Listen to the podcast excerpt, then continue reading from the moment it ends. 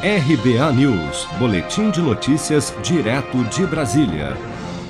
Instalada nesta terça-feira no Senado a Comissão Parlamentar de Inquérito que investigará as ações do governo Bolsonaro no combate à Covid-19, bem como a aplicação de recursos federais destinados à saúde por estados e municípios durante a pandemia, deve ouvir já na próxima terça-feira, dia 4 de maio, o ex-ministro da Saúde Luiz Henrique Mandetta o primeiro a deixar o cargo ainda no início da pandemia, no ano passado. O presidente da CPI, senador Omar Aziz, do PSD do Amazonas, justificou a decisão de convocar o ex-ministro como primeira testemunha, sob o argumento de que, para entender o que falhou, é preciso começar pelo início. Nós iniciaríamos terça-feira com o ministro, ex-ministro Mandetta. Vamos Senador começar. Renan, não é melhor. O senhor disse que. Não, veja bem. disse que ia receber é, é, as sugestões. Não, não, veja bem. É, mas isso aqui sem prejuízo da sua. Eu acho que. Ou a gente começa. Momento, né? A gente começa não, quando começou o Covid e saber o que foi feito de lá para cá.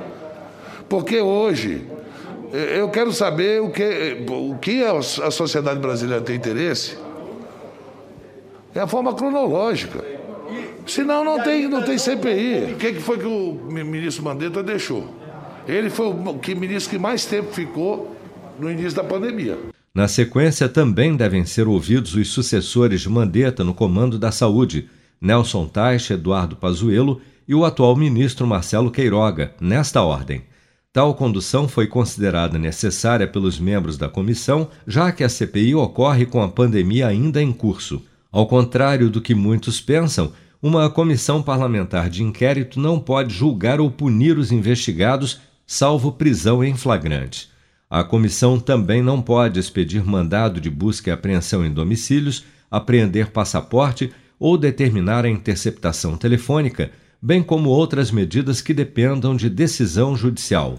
A CPI pode, no entanto, fazer investigações e audiências públicas, inquirir testemunhas que são obrigadas a dizer a verdade ouvir suspeitos que podem não falar a verdade, convocar autoridades e ministros de Estado e quebrar sigilos bancário, fiscal e de dados, desde que por ato devidamente fundamentado e com o compromisso de não deixar os dados virem a público.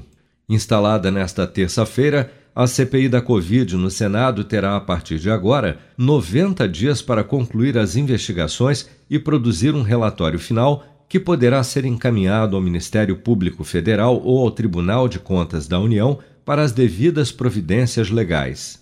Se você quer começar a investir de um jeito fácil e sem riscos, faça uma poupança no Sicredi.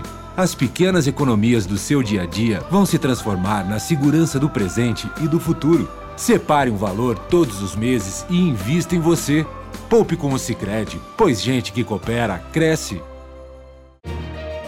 com produção de Bárbara Couto, de Brasília, Flávio Carpes.